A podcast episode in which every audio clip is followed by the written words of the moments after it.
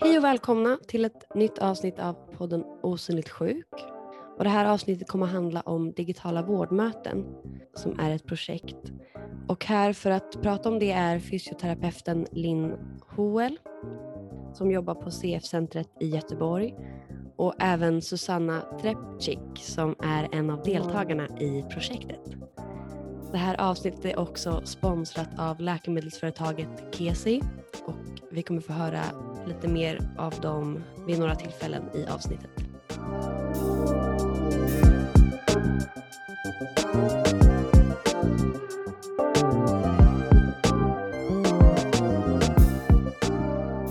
Hej och välkommen Linn. Hej, Hej. tack så mycket. Eh, Jag förstått det som att du och din läkarkollega Marcus Svedberg har arbetat med det här projektet ihop i ett försök att implementera digitala vårdmöten eh, i, inom CF-vården och till CF-centren. Du kan gärna beskriva lite vad, som, vad projektet har inneburit. Mm. Eh, det är ju Marcus eh, Svedberg då som startade detta för eh, eh, två och ett halvt år sedan ungefär, där eh, många av patienterna som kom till oss uttryckte att Eh, de ville ju hellre vara någon annanstans än på sjukhuset och att det gick väldigt mycket tid för familjerna eh, att och komma till, till oss på de här planerade månadsbesöken. Och utifrån den liksom bakgrunden så började väl han undersöka lite hur, hur vi kunde erbjuda en annan typ av vård och ändå ge samma, samma kvalitet. Men kanske på ett sätt då som sparade patienterna lite tid. Eh, och det finns ju jättemycket innovativ teknologi idag som vi kan använda oss av i vården. Men, men att implementera nya saker det, det, tar ju, det tar ju tid. Så det är liksom därifrån som det här projektet har eh, utsprungit. Att vi behöver vara några personer som jobbar lite mer och fokuserat med det här eh, tillsammans med våra patienter då för att utveckla, utveckla vården blir det ju egentligen. Men eh, Mm. framförallt kanske kontakten utan att vi då tappar, tappar kvaliteten. För det är ju väldigt, det är väldigt viktigt. Och, och då innebär det alla typer av vårdbesök, alltså både läkarbesök och fysioterapeut? Ja, det, det började med läkarbesök. Men när de började rulla igång med det lite mer regelbundet hos oss i Göteborg på barnkliniken så märkte jag och min fysioterapeutkollega att vi träffade ju plötsligt patienterna alldeles för sällan. Eh, att det kunde gå liksom sex månader mellan att vi hade haft, eh, haft patienten hos oss och instruerat en ny teknik till exempel och sen så gick det då ett halvår innan vi kunde följa upp det. Och eh, visst, telefonuppföljningar funkar ju bra men då pratar man ju ofta med föräldern och vi vill ju gärna ha kontakt med, med patienten och barnet som, som gör, eller ungdomen som, som utför själva tekniken. Så då blev det att vi provade videouppföljning också på fysioterapin. Och sen görs det också med andra teamkollegor med dietist och psykolog och kurator också eh, vid behov. Så vi erbjuder det ju och sjuksköterska också. Så vi erbjuder det allihopa, men där som vi liksom har jobbat eh, fram en ny liksom, mottagningsrutin, det är ju framförallt läkarmottagningen. Men eh, visst är det så att ni, ni har haft 60 olika patienter i projektet och att de har varit i åldrarna 5 till 17 år. Mm. Em, hur, hur verkar det ha mottagits av deltagarna att vara med i projektet? Eh, Det har ju varit, de här projekten har ju varit liksom stegvis nu. De här 60 patienterna som vi har haft med har ju varit i eh, den här studien vårdbesök på distans eh, som vi har kört nationellt så att alla, alla pediatriska CF-center i Sverige har varit med, alltså Lund, Uppsala, Stockholm också. Och vi håller precis på att sammanställa de resultaten och tittar man så är det ju så här genomgående. Alla barn vill behålla sin hemspirometer och kunna fortsätta med det här. Eh, de tycker att videobesök eh, de minst motsvarar ett besök på sjukhusen. Vissa tycker att det till och med är bättre. Och de uttrycker just det här att, att ja, men vad, eh, vad, kan, vad kan ni göra istället för att vara på sjukhuset? Har vi ställt en fråga också och då är det ju andra, eh, andra aktiviteter. Jag kan vara mer i skolan, jag kan vara med kompisar, jag kan delta på fritidsaktiviteter. Eh, mottagandet med själva upplägget verkar ju vara väldigt positivt. Sen är det ju alltid så här när man ska dels, vi har ju kört med de här mottagningsrutinerna med besök var fjärde eller var sjätte vecka eh, i många, många år.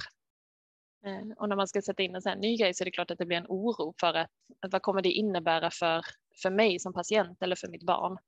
Men det, är ju, alltså, det var ju nytt för oss också och våra första videobesök var ju kanske inte toppen bra. Men man lär ju sig, det gör ju patienterna också. Så provar man några gånger så, så är det väldigt många som ändå upplever att man lär sig lite hur man får till ett bra videobesök också. Ehm, och sen jobbar vi mycket med egen monitorering då så att patienterna får hem en hemspirometer som de kan blåsa i så de bestämmer själva när de vill blåsa och det är väldigt många som upplever det som bra också. Att man kan, ja men nu väljer jag att blåsa när jag tycker jag mår som bäst och inte när jag sitter på sjukhuset och är superstressad eller nervös eller vad det kan vara. Just det. Använder ni några fler verktyg än hemspirometer för att göra de här vårdmötena möjliga? Ja, vi använder oss av Genia eh, och den har ju använts eh, i CF-klinik i många år, så det är ju inget nytt, utan många av våra patienter använder det innan också. Eh, och sen till den här hemspirometern så är det ju en app och en portal då, så där kan man ju också fylla i symptom och Eh, man kan registrera andra saker än eh, än sina blås. Till exempel eh, håller vi på att försöka få det att funka med en så här Fitbit-klocka, att den ska registrera steg i, i den här appen då. Det är på G. Så att man liksom, ja, men vi försöker att, att kunna använda en och samma portal till flera saker då. Och sen har vi också vår videotjänst då som, som vi har i regionen. Som är upphandlad här som, vi, som alla mottagningar kan använda. Är det alltid öppet, appen eller är det, vad är det för? Vi har eh, Mitt vårdmöte heter den, eh, vid Feedback Care. Jo, men för det är ju bra att, att få samma förutsättningar för att få ett bra vårdmöte ändå. Mm. Men upplevde de som är med i projektet att det har varit enkelt att göra de här äh, sakerna hemma, typ som att göra spirometrin och fylla i på geni och allt? Ja, det får ni fråga Susanna sen också, men eh, om man, om man ser på enkätsvaren i alla fall, eh, så på gruppnivå så är det ju, eh, det är ju, alla har ju uttryckt att det är eh, lika lätt eller lättare att blåsa i sin hemspirometer till exempel. Eh, sen är det ju alltid med sådana här, liksom, att blåsa spirometri, det är en teknisk undersökning, man behöver lära sig den tekniken. Så har man blåst på samma spirometer på mottagningen liksom i 15 år och har lärt sig den spirometern så kan det ju vara jätteannorlunda bara man kommer till klinfys och blåser på deras. Och så är det ju även med de här hemspirometrarna. Munstycket ser lite annorlunda ut, det är en annan typ av motstånd. Det är klart att det var, det var ju lite ny teknik att lära sig för många. Och det såg vi ju också att blåsen blev ju liksom bättre och bättre för varje blås eh, i början när hemspirometern var ny. Men jag upplever ändå, alltså ungdomar idag är så himla duktiga på det här med teknik och eh, innovativa lösningar och sådär så att vi, vi har ju vi har ju fått lära, vi har ju fått ha en brantare inlärningskurva tror jag på mottagningen liksom än vad patienterna har. De är så inne på sånt här redan. Och med appar och ja, med Genia var ju liksom inte så nytt och sådär. Nej men för det känns ju som en väldigt händig, alltså ett händigt upplägg att kunna ha digitala vårdmöten om man har långt till sjukhus och sådär. Men vad, vad är syftet med de digitala vårdmötena kontra fysiska möten? Syftet är väl lite att, um, alltså syftet med hela projektet är att undersöka om vi, om vi kan erbjuda en lika bra kvalitet på vår vård fastän att vi inte har patienterna hos oss lika ofta. Så syftet då med, med själva de digitala besöken det är ju att, ja men just att patienten inte ska behöva åka till oss. Eh, när vi tittade liksom på gruppen så såg vi att jag tror i snitt så åkte man tur och retur 12 mil för ett besök för att komma till oss.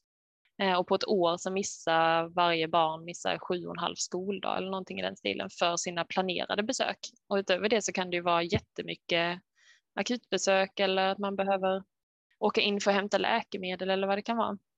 Så eh, det är väl den, liksom den tiden som vi hoppas kunna se att vi liksom sparar lite till patienterna. Däremot så funkar ju just för CF så behöver vi ju ha de här täta kontrollerna för att inte tappa kollen på lungfunktion och mående och sådär.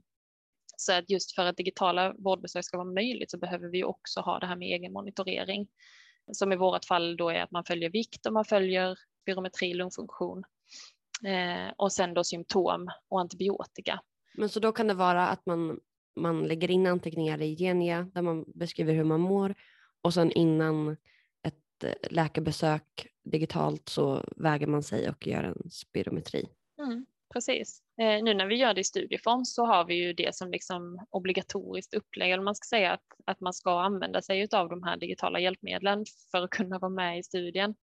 Så i den eh, studie som vi avslutade tidigare i höstas så var det obligatoriskt att ha vartannat digitalt vårdmöte med sin klinik då. Eh, medan nu för två månader sedan lite drygt så startade vi en ny studie. Eh, och där måste man inte ha digitala besök om man inte vill, men man behöver ändå prova de här egenmonitoreringsgrejerna och då skicka in, precis som du säger, skicka in en vårdrapport via Genia eh, och antibiotikakollen och sen eh, eh, sina undersökningar då. Och det är ju just för att vi ska kunna, allt det gör vi ju på sjukhuset annars när vi har patienterna hos oss. Så att upplägget som vi har just nu på kliniken i Göteborg är ju att vi har vartannat digitalt besök och vartannat fysiskt. Och det är jättebra att kunna följa upp om det skulle vara någonting man missar på de digitala. Så det ändå är ganska ofta som det är fysiskt. Ja, och det känner vi nog att vi, ehm, att vi behöver ha än så länge. Sen Sen är det ju, det här måste ju också anpassas efter gruppen, men eh, det är ju också så, nu talar ju jag, jag jobbar ju med barn och ungdomar och det är ju så här med liksom, när man går in i tonåren och, och man ska börja träna på självständighet och, och, det här, det är ganska viktigt då att ha tät kontakt med oss, upplever vi, eh, i alla fall för att det liksom ska bli så bra som möjligt sen inför vuxenblivandet. Så, men egentligen så är tanken med de tanken med de digitala mötena är inte att ersätta de fysiska mötena. Inte helt, nej. Eh, utan det som vi har upptäckt när vi har testat det här nu ändå i, i eh, eh, två år, det är ju att det är ett jättebra komplement och detsamma gäller ju med egen, alltså egen monitorering, egengenererad data med sina de här egna blåsen och det här. Det är ett jättebra komplement till den, liksom, vad ska man säga, inom citationstecken klassiska eh, mottagningsformen det blir ju lite när vi vet att, att vi kan erbjuda det här till patienterna och de också då sparar, de, de når sitt mål med att kanske spara tid då till exempel, kunna vara mer i skolan, kunna vara mer på jobbet. Då känns det ju lite som att det är vårt ansvar från vårdens håll att kunna erbjuda eh, det på olika sätt.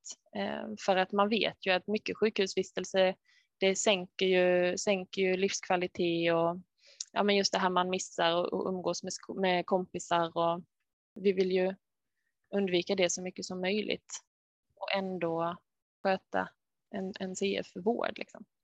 Det kommer nog aldrig bli, eller jag har svårt att se att vi liksom kommer ersätta en fysisk klinik. Och jag, jag är osäker, jag tror inte att det liksom skulle vara patienternas mål heller. Nej. Eh, faktiskt. Men eh, ja, vi tycker det är väldigt trevligt när, när, när ni kommer till oss. Så att vi, vi hoppas ju att, att ni vill fortsätta med det. ja, det kändes nästan under pandemiåret som att det hade varit lite trevligt att få komma till platsen också. Jo, men och det blev ju lite med pandemin så blev det ju liksom lite rivstart. Mm. Plötsligt så var det ju ett måste. Eh, och det blev ju också då att det öppnade i ögonen för många att det här faktiskt funkar. Vi var ju igång lite innan, eh, innan pandemin slog ut eller drog igång. Så vi hade ju en idé om att, att det nog skulle vara ett bra alternativ ändå. Men jag tror att vi fick lite skjuts i liksom det här, den här studien just för att det var så många kliniker som plötsligt stod med det här behovet. Ja, ja för att även om just det här projektet har inriktat sig till barn och unga så har ju alla lidit av pandemin och behövt ha det digitalt. Så det har ju även varit så att även fast det inte har blivit en studie på det så har ju även vuxna provat på mm. det digitala. Jo men absolut. Eh, och nu med den nya studien som vi börjar så har vi ju tagit med unga vuxna eh, också. Så nu har vi ju noll, från noll år eller från diagnos till eh, 25. På. Så nu har vi ju inkluderat vuxencentran också, vilket vi tycker är väldigt kul. Ja, det är bra. Det här är Laila och Jonas från läkemedelsföretaget Kesi här. Det är vi som sponsrar dagens avsnitt, vilket vi är mycket stolta över. Och därför vill vi på några minuter passa på att presentera företaget Kesi för er. Jag heter Jonas Wiklund och jobbar på Kesi som nordisk produktchef för våra cystisk fibrosläkemedel. Och jag heter Laila Massamiri och jobbar på Kesi som nordisk medicinsk rådgivare inom området cystisk fibros. Kesi Pharma är ett italienskt familjeägt företag som grundades i Parma 1935. Nästan 80 år senare, 2014, så etablerade Kesi en nordisk närvaro och vi är nu verksamma i alla de fyra nordiska länderna.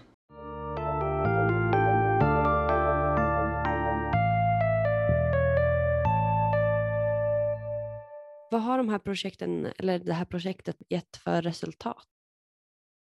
Nej, men det är väl lite som jag har varit inne på innan när vi nu har tittat på detta. Eh, dels så är vi ju intresserade av att veta vad patienterna tycker så att vi, vi frågar ju tusen frågor som, som de får svara på. Och när man sammanställer det så är det ju mycket, det är väldigt mycket positiva reaktioner både från, från barn och från alltså barnen och deras föräldrar. Eh, där det just kommer ut upp det här att man sparar tid och resa som man kan lägga på annat. Och de upplever ju de här liksom egen, egen monitoreringen hemma eh, som lika bra eller bättre. Och sen är det många barn som uttrycker att de har fått, jag tror hälften av alla barn uttrycka att de har fått eh, en bättre sjukdomskännedom, att de känner sin CF bättre. För att man är mera delaktig i sina undersökningar. Ibland tänker jag på mottagningen när det går lite fort, man ska in och blåsa och sen direkt in till doktorn så hinner man knappt titta på skärmen och se hur såg kurvan ut idag. Och nu när man blåser så blir man ju verkligen, man får följa det på ett helt annat sätt och man kan se skillnad om man blåser innan en antibiotikakur eh, jämfört med efter, vad händer egentligen? Och också att skriva in på Genia mycket, är medveten om hur man mår. Ja, visst. Jo, men för det är också en sån här grej som man liksom eh, har tittat på, eh, liksom hur långt tillbaka i tiden kommer man ihåg hur man har mått? Eh, och då, jag tror man har studerat det på kanske smärta framför allt, men, men eh, jag tänker att det kan gälla för många saker, att, att vet, man kommer inte ihåg så långt tillbaka. Eh, hur var det förra veckan och för en månad sedan och för ett halvår sedan? Och så sammanfattar man ju då en period på liksom en mening. Nej, men det har varit bra sedan förra besöket. Medan man i Genia då kan säga att ja, för det var en vecka där som det inte var så bra, men då gjorde jag det här och så blev det bättre. Så att det, det, jag tänker att det är väl en, en av de stora vinsterna med att jobba på det här sättet och att, att skapa liksom ett större ägandeskap till sina, sin data på något vis hos patienterna. Ja, men det har man sett, jag tror det var i Storbritannien som man tittade på det, att eh, det finns en oro då att det här ska skapa mera ångest hos, eh, hos patienter, att man liksom man, man får en stress kring det här, kring sin sjukdom och progress och så.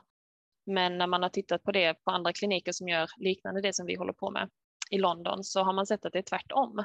Att man, man inför besök så känner man mindre stress, mindre ångest för att liksom, jag kommer dit idag och jag äger min data. Jag vet, vad vi, jag vet hur jag har blåst, jag vet vad jag väger, jag vet vad jag har fyllt i i min vårdrapport att jag vill prata om idag.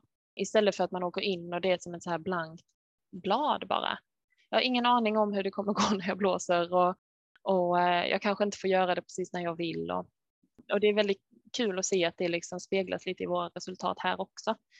För det, vi har också frågat just där kring stress över sin behandling, stress över sin sjukdom. Men det är inte någon som upplever eh, att de känner en ökad stress Nej.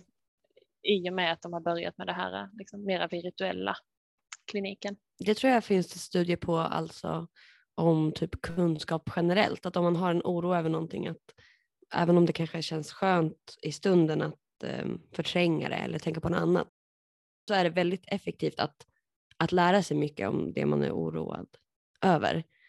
För då, då blir det mer konkret och då blir det mycket lättare att hantera. Och kanske mycket lättare att gå från liksom känslor till handling då till exempel.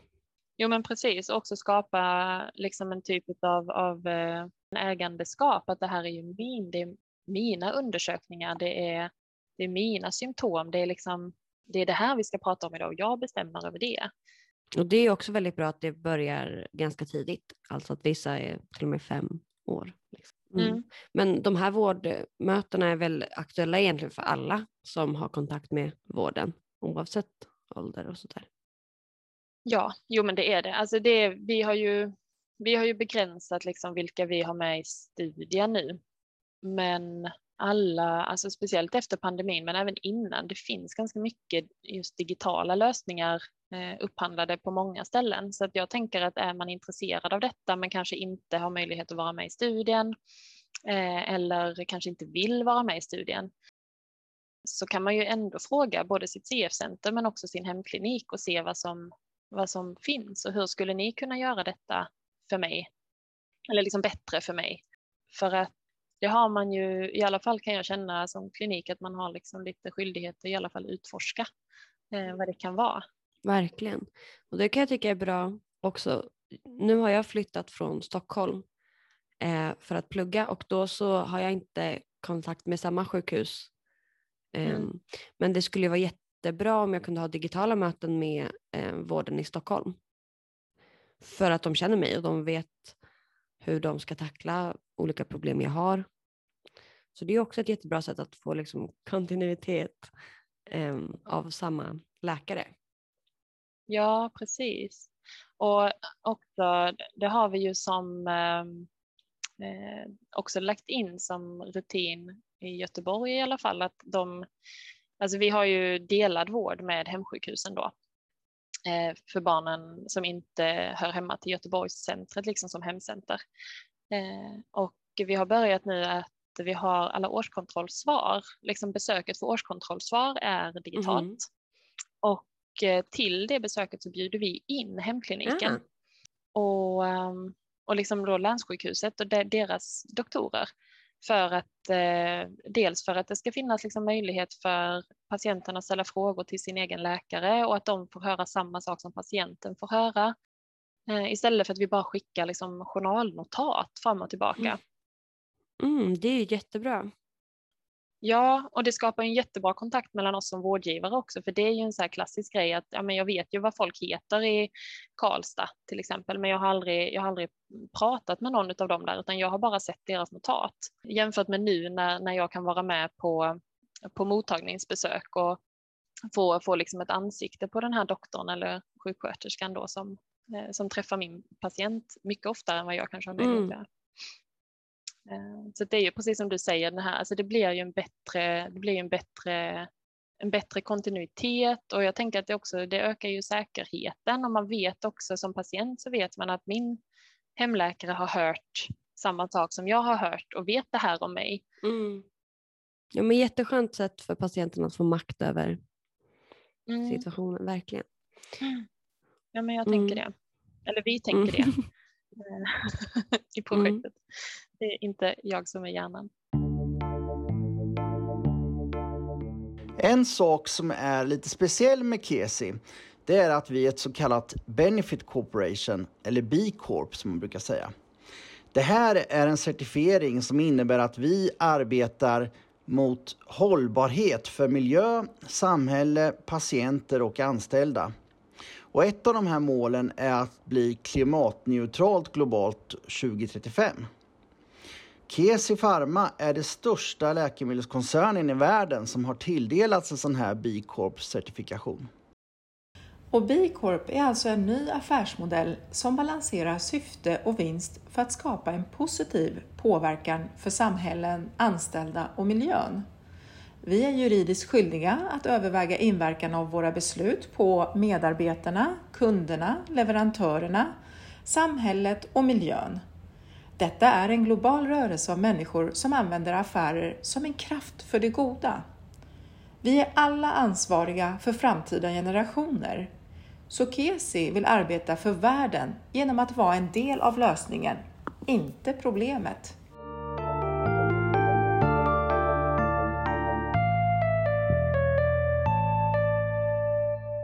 Nu ska vi prata med Susanna som då har varit delaktig i det här projektet eh, och som då har fått prova att ha digitala vårdmöten. Så hej Susanna! Ja, hej! Hallå! Vad fick dig att delta i projektet? Ja, jag är ju väldigt nyfiken på nya grejer och tyckte att det skulle bli väldigt spännande att få testa något nytt. Men den största anledningen skulle jag säga att jag har väldigt långt till Göteborg så jag tyckte att det skulle bli väldigt smidigt att kunna ändå bli uppföljd därifrån. Mm. Men också för att eh, jag vill gärna bidra till utvecklingen inom SIA. Mm. Flera bra anledningar. Hur lång tid tar det för dig att ta dig till CF-centret i Göteborg? Vi har dit 30 mil så det tar ungefär lite över tre timmar. Ja, det är ju lång tid. Ja, precis. Så jag missar ju en hel del när jag ska till Göteborg. Mm. Men hur tyckte du att det var nu när du hade, har varit med och gjort digitala vårdmöten? Ja, jag gillade konceptet väldigt mycket. Jag tyckte eh, att det var en bra idé att kunna själv få följa sin sjukdom. Och som Linn sa innan så tycker jag att jag lärde mig mycket mer om min sjukdom när jag kunde se resultatet på spirometrin. Jag Mm. kunde jämföra ifall det var bättre än förra gången, sämre, lika bra. Och jag kunde se vilka resultat antibiotikan gav mig. Mm. Ja, det är ju jättebra. Och det är liksom skönt att ha resultaten själv i handen och inte behöva be om, om journal, eh, Ja. Precis, för jag har ju allting på mobilen så det är väldigt smidigt. Man kan bara gå in där och eh, kolla på sina svar. Mm. Men har du haft både läkarbes- bara läkarbesök digitalt eller har du haft andra vårdbesök också digitalt? Eh, främst läkarbesök har jag haft. Mm. Men vad fick ni göra då, ni som deltog i projektet? Hur gick det till? Vi fick hem en eh, hemspirometer och eh, en våg samt eh, ladda ner eh, tillhörande appar. Då skulle vi väga oss innan ett eh, digitalt vårdmöte och göra en spirometri ungefär tre dagar innan. Sen fyller vi även i formulär om hur vi mår och allt det med sjukdomen och skicka in en rapport genom Genia med mätvärden till eh, vården så att de kunde se det i förväg och eh, förbereda sig lite.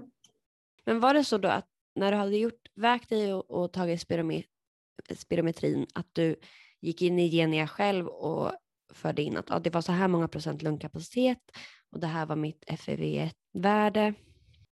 Nej, apparna är kopplade till varandra så all data går igenom själv. Så det är väldigt Mm. smidigt. Man bara blåser, väger sig och sen behöver man inte tänka på något mer.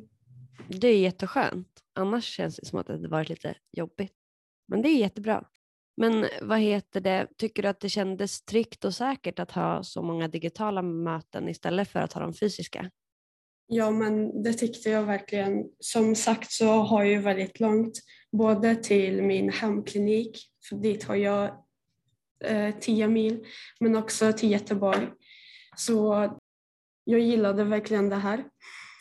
Och det var inget som kändes osäkert. Jag fick eh, samma hjälp eh, från båda klinikerna och svar på det jag ville. Sen så kunde jag alltid säga till att nej, nu vill jag på ett fysiskt möte istället. Så erbjuds det också. Mm. Man får vara med lite själv och styra det hur man vill. Men eh, just det att vara, ha ett digitalt vårdmöte känns ju väldigt tryggt för att man missar inte så mycket skola. Och jag som går eh, andra året i gymnasiet nu har ju rätt mycket. Mm. Vilket gör att om jag missar en dag så blir det lite jobbigt. Mm. Men nu missar jag bara kanske en timme istället. Mm.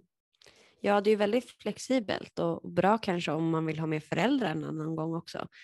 Att de, att de kan vara med. Kan man, kan man göra så att man har ett vårdmöte där du är med på en mobil, läkaren på en och en förälder på en tredje? Eller? Föräldrar är också välkomna att vara med. Så de får en egen länk och har en egen app där de kan eh, vara med. Eh, men även som jag och mina föräldrar, vi kommer från ett annat land och mina föräldrar kan inte språk, svenska språket så bra och då kan även tolken vara med på de digitala vårdmöten. Ah, det är ju superbra. Det är ju verkligen toppen. Så man kan vara egentligen på fyra olika ställen.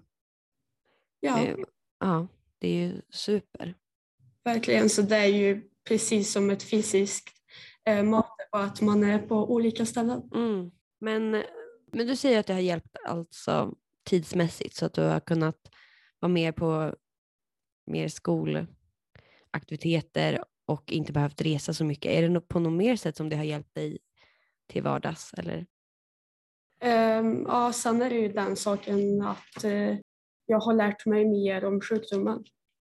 Du, kommer du vilja fortsätta med digitala vårdmöten? Ja, det, gärna så länge jag får så kommer jag stanna kvar och uh, vara med på de digitala vårdmöten. Det är ju toppen. Har du något mer du vill säga om, om det här projektet? Jag tycker att så många som kan ska verkligen vara med och delta för att det är väldigt smidigt och hjälpsamt och skiljer sig verkligen ingenting eh, från de fysiska vårdmöten. Jag kan tro att många skulle kunna vara rädda för att eh, man kommer inte få lika bra hjälp om man inte kommer till ett fysiskt möte. Men så är det verkligen inte. Och som Linn sa förut om att eh, man kanske känner sig lite orolig när man kommer till sitt fysiskt möte så har den digitala vårdmöten verkligen minskat oroligheten. För att man har ju koll på allt, hur man mår, sina värden, vad man vill prata om. Det är nästan så att man kan vara med och styra eh, mötet själv lite grann. Mm. Ja, det är ju jättebra. Jag borde göra mer digitala vårdmöten själv känner jag nu. Ja, det tycker jag verkligen. KESI är verksamt inom flera olika terapeutiska områden såsom luftvägssjukdomar med läkemedel för astma och KOL-patienter, neonatologi, cystisk fibros förstås, transplantation samt inom vissa läkemedel för sällsynta och ultrasällsynta sjukdomar. Kesi Pharma har globalt cirka 6 000 anställda runt om i världen med cirka 800 som arbetar dedikerat med forskning och utveckling av nya läkemedel. Under de senaste två åren har vårt engagemang inom området cystisk fibros ökat och därför var det en självklarhet att vara med och bidra till CF-gemenskapen och denna podcast som har en viktig funktion i att uppmärksamma hur det är att leva med en sån sjukdom. Och vill ni veta mer om oss, gå in på kesifarma.se och Kesi stavas med CH. Och ha en fortsatt trevlig lyssning.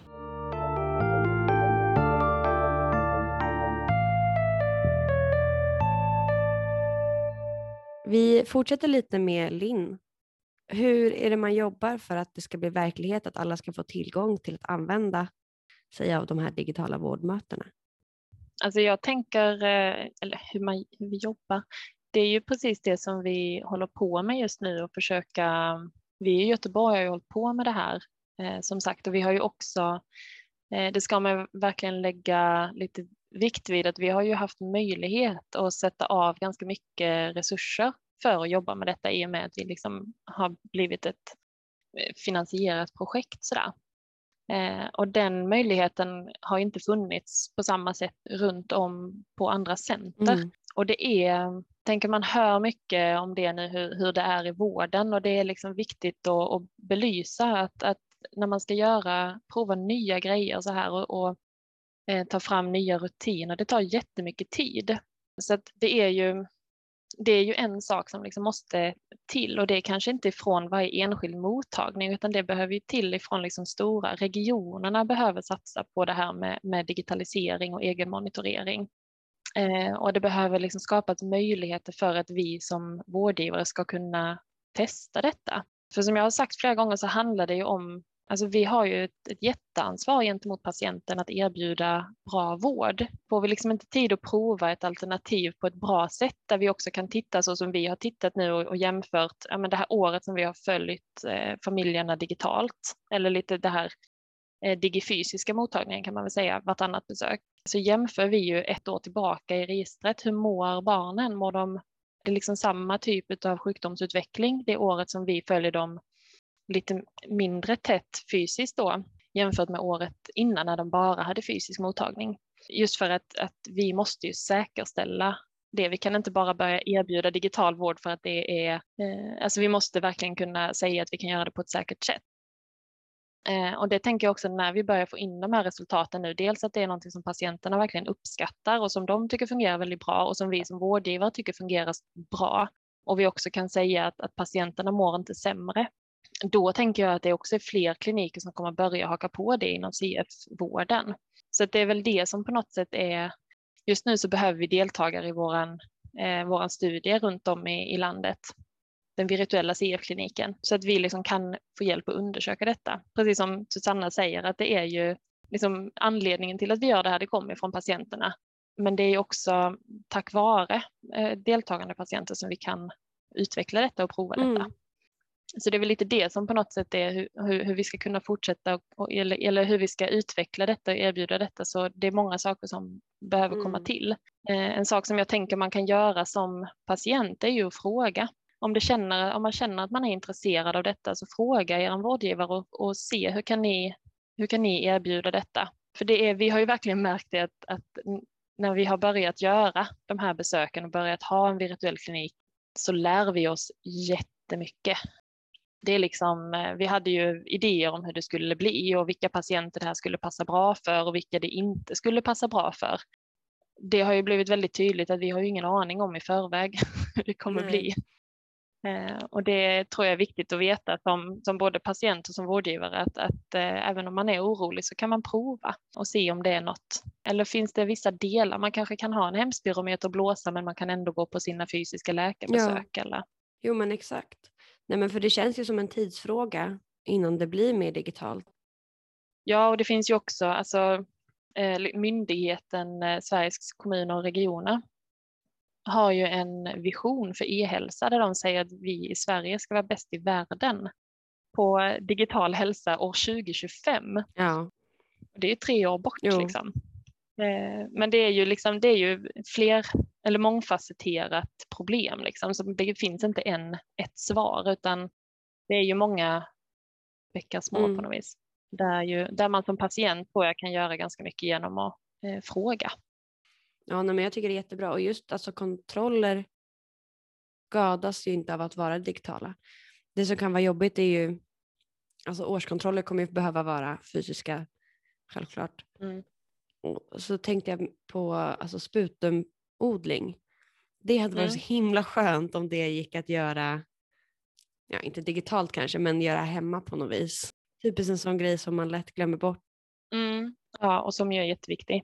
Ja, exakt. Det här med sputumodlingen, för jag har möjlighet till att skicka dem hemifrån. Jag får bara hem en liten så här, eh, provrör, litet provrör med en liten kartong, etikett där jag ska bara skriva om datumet. Eh, och så lägger jag på eh, mm. postlådan eh, så skickas det sen. Så jag behöver mm. inte göra det på sjukhuset. Nej, det är ju toppen. Jag har ju faktiskt också fått hem alltså, vad heter det, odlingsburkar som jag kan ta det i och sen så lämna in. Men det är ju jättesmidigt mm. verkligen. Ja, men jag tänker man kan, man kan tänka på mycket så här, liksom både vad, vad som kan datoriseras, typ så här med CFQR på årskontrollen, att man kan fylla i det på en padda direkt. Eh, det görs ju på många ställen sedan ganska länge. Ehm, och sen är det också det här med, med vad kan göras på distans och där är det ju typ med provtagning och sånt där. Kan jag ta mina prov på vårdcentralen hemma istället för att behöva åka till, även om man inte behöver åka till centret så, ja, som Susanna säger, behöver åka 10 mil för ett blodprov. Eh, om man kan ta det hemma är ju mycket bättre. Ja, och Sputumprov och skicka till labb och sådär. Eh, och sen då vad det finns för digitala lösningar också med hemmonitorering, app, vård, Eh, rapporter. När, när, när tror du att det kommer bli en del av standardvården att det är digitalt? Digitalt komplement, det är ju supersvårt att svara på. I Göteborg så gör vi ju redan det. Har det som mottagningsrutin där vi erbjuder alla. Alla som kan blåsa spirometri erbjuds en hemspirometer. Mm. Och vi har som rutin att vi, vi träffas varannan gång digitalt. Så det är redan på ingång? Ja, sen är det just det här att det behöver komma lite förutsättningar från regionerna då, att det behöver finnas eh, det behöver finnas hemspirometrar att handla upp till exempel. Mm. Det är inte på alla ställen det gör det. Det kan ju eh, upplevas som ganska dyrt sånt här i vanlig ordning och då behöver man ju hitta, det är det som vi gör, att man ska kunna på kliniken motivera att titta här vad mycket tid man sparar för patienten, hur mycket tid man sparar för kliniken, eh, hur, hur bra vård vi kan erbjuda. Så att man liksom kan motivera mot sin klinik att vi behöver ha hemspirometrar här och vi behöver ha de här rutinerna här. Mm. Men jag hoppas ju att det, att det kommer växa mer och mer för eh, många olika diagnoser. Men inom CF så, eh, så är vi ju på ganska eh, god väg på många ställen. Mm. Som jag sa innan så är ju i princip alla center är ju med i den här studien Mm. och um, håller på att prova eh, för att se om de hittar egna, egna mottagningsrutiner som innebär mer digital vård. Liksom. Mm. Ja. Så jag hoppas att det inte dröjer allt för länge. Men ah, jag vågar inte säga några år. Nej, nej det, men det är svårt. Jo, men snart låter det som en bra, bra tid. Mm. Vi ska runda av här. Och så vill jag tacka jättemycket för att ni har varit med och berättat om det här projektet. Tack så mycket för att vi fick vara med. Ja, tack själv. Och lycka till med ja, fortsatt digital vård. Tack. Så tusen tack Kesi som har sponsrat. Jag som intervjuat heter Moa. Tack för att ni har lyssnat.